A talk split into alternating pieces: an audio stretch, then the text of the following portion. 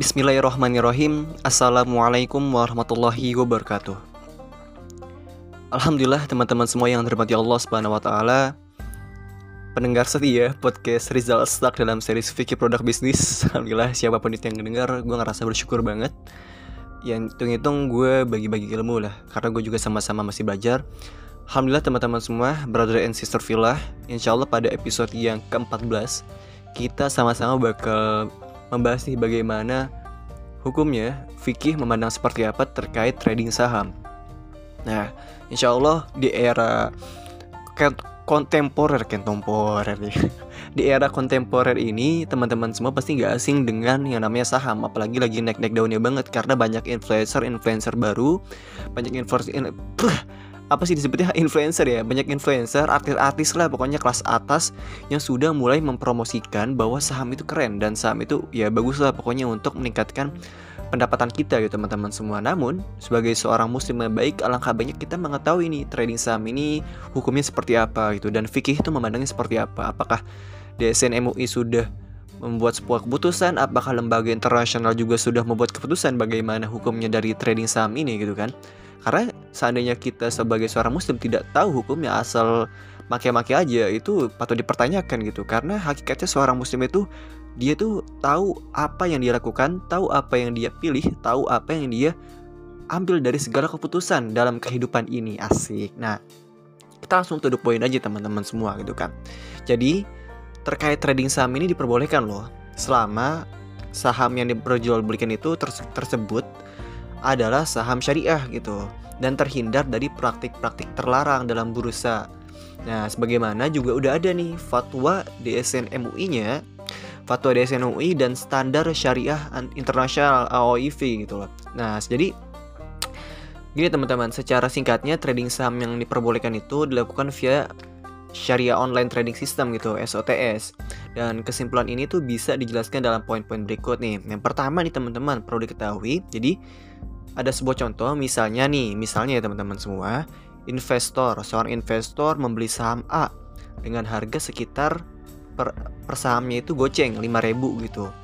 Kemudian menjualnya dengan harga 6000 per saham. Artinya, investor tersebut mendapatkan capital gain sebesar 1000 untuk setiap saham yang dijualnya. Seperti itu contoh kecilnya teman-teman semua. Nah, jadi Ciri-ciri ini trading saham adalah yaitu di mana motivasinya itu bukan investasi, melainkan jual beli dan transaksinya itu dilakukan dengan singkat. Dan aksi jual itu karena harga saham yang dibeli telah naik ke teman-teman. Dan yang kedua, tadi kan yang pertama. Nah, yang kedua apa Jal? Yang kedua itu trading saham ini diperbolehkan saat saham yang diperjualbelikan tersebut merupakan saham syariah Selain itu, trading tersebut itu dilakukan sesuai dengan aturan yang berlaku di Bursa Efek Syariah. Teman-teman kalau misalnya mau lihat detail bisa baca di bukunya Dr. Oni Saroni yang berjudul Fikih Muamalah Kontemporer. Nah, jadi lanjut lagi ya. Jadi hal ini tuh sebagaimana fatwa DSNUI dan standar syariah internasional AOIV dan sesuai aturan tersebut berarti tidak dibolehkan melakukan transaksi-transaksi yang dilarang gitu baik menurut syariah maupun aturan yang berlaku di pasar modal syariah.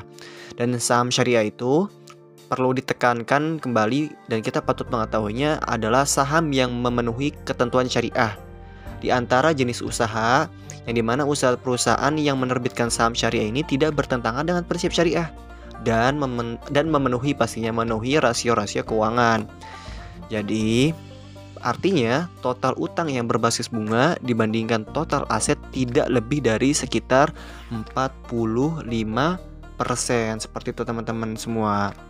Dan selain itu, total pendapatan bunga dan pendapatan tidak halal lainnya itu dibandingkan total pendapatan usaha revenue dan pendapatan lain-lain itu tidak lebih dari 10%.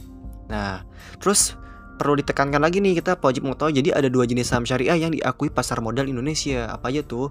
Dan keduanya itu adalah saham yang dinyatakan memenuhi kriteria seleksi saham syariah berdasarkan peraturan OJK nomor 35 ada peraturan OJK-nya pasti dong. POJK garis miring tahun 2017 tentang bagaimana kriteria dan penerbitan daftar efek syariah. Dan saham yang dicatat adalah sebagai saham syariah oleh emiten atau perusahaan publik syariah berdasarkan peraturan OJK nomor 17 tahun 2015 gitu yang dimasukkan ke dalam daftar efek syariah atau bisa kita sebut dengan DES yang diterbitkan oleh OJK secara berkala setiap Mei dan bulan November kayak gitu. Dan ketiga nih perlu diketahui lagi nih teman-teman semua. Jadi hal ini sebagaimana penegasan standar syariah OIV yaitu bagaimana isinya yaitu gini teman-teman semua. Boleh membeli saham perusahaan dan menjualnya secara tunai ataupun tidak tunai yaitu untuk transaksi penjualan yang dibolehkan tidak tunai. Saat tujuan dan aktivitas perusahaannya itu halal, baik tujuan untuk investasi, yaitu misalnya membeli saham untuk mendapatkan keuntungan, maupun trading untuk mendapatkan capital gain. Sebagaimana standar OIV nomor 21 tentang al-asum wa as-sanadat gitu teman-teman semua.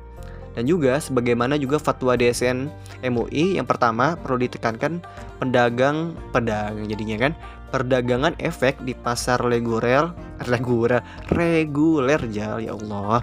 Reguler bursa efek menggunakan akad jual beli yang dinilai sah ketika terjadi kesepakatan. Kesepakatan apa tuh? Jadi kesepakatan pada harga serta jenis dan volume tertentu antara permintaan beli dan penawaran jual. Ya teman-teman semua. Dan yang kedua dari deseno ini pembeli boleh menjual efek setelah akad jual beli dinilai sah walaupun penyelesaian administrasi transaksinya yaitu pembeliannya dilaksanakan pada kemudian hari berdasarkan prinsip Court Hukmi. Sebagaimana fatwa DSN UI nomor 80 tahun 2011 tentang penerapan prinsip syariah dalam mekanisme perdagangan efek bersifat ekuitas di pasar reguler bursa efek dan fatwa nomor 135 tahun 2020 tentang saham teman-teman semua. Dan yang keempat, perlu ditekankan kembali dapat kita ketahui bahwa praktik-praktik terlalam dalam trading saham itu ya adalah short selling yaitu seseorang membeli kemudian menjual sebelum ia memiliki saham tersebut. Nah, selain dilarang oleh regulasi, jadi praktik ini terlarang nih sebagaimana hadis Rasulullah SAW, janganlah kamu menjual sesuatu yang tidak ada padamu. Kita belum punya dijual gitu kan. Hadis riwayat Tirmizi dari Hakim bin Hizam. Kurang lebih seperti itu teman-teman semua. Nah, terkait fatwa DSN ini nomor 80 tadi tahun 2011 kita coba telah lagi kita coba tekankan bahwa penerapan prinsip syariah dalam mekanisme perdagangan efek itu bersifat ekuitas di pasar reguler bursa efek. Yang pertama, transaksi saham dianggap sesuai syariah apabila hanya melakukan jual beli saham syariah.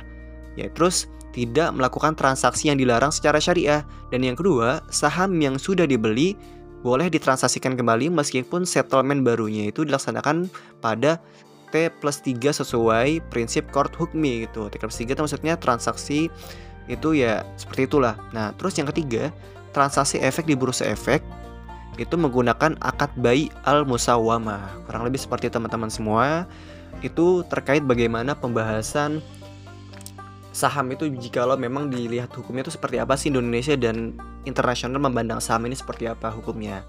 Kurang lebih seperti itu kurang lebihnya mohon maaf. Nah Oh iya, ngomong-ngomong, jadi ada landasan ini juga nih, landasan Al-Qur'annya. Landasan Al-Qur'annya apa? Kalau misalnya kita di fatwa DSN MUI, itu ada sebagaimana firman Allah Subhanahu wa taala, Ya ayyuhalladzina amanu uqubil uqud. Itu surat Al-Maidah ayat 1 yang orang beriman tunaikanlah kata-kata itu. Dan sebagaimana Quran surat An-Nisa, "Innallaha ya'murukum an tu'addil amanati illa ahliha wa idza hakamtum bainan nas an tahkumu bil adl." Sesungguhnya Allah menyuruh kamu menyampaikan amanat kepada yang berhak menerimanya dan apabila kamu menetapkan hukum di antara manusia hendaklah dengan adil. Surat Quran surat An-Nisa ayat 58 itu landasan Al-Quran teman-teman semua. Kurang lebih seperti itu. Yang salah datang dari gue pribadi, yang benar datang dari Allah Subhanahu wa taala. Kurang lebihnya mohon maaf. Wassalamualaikum warahmatullahi wabarakatuh.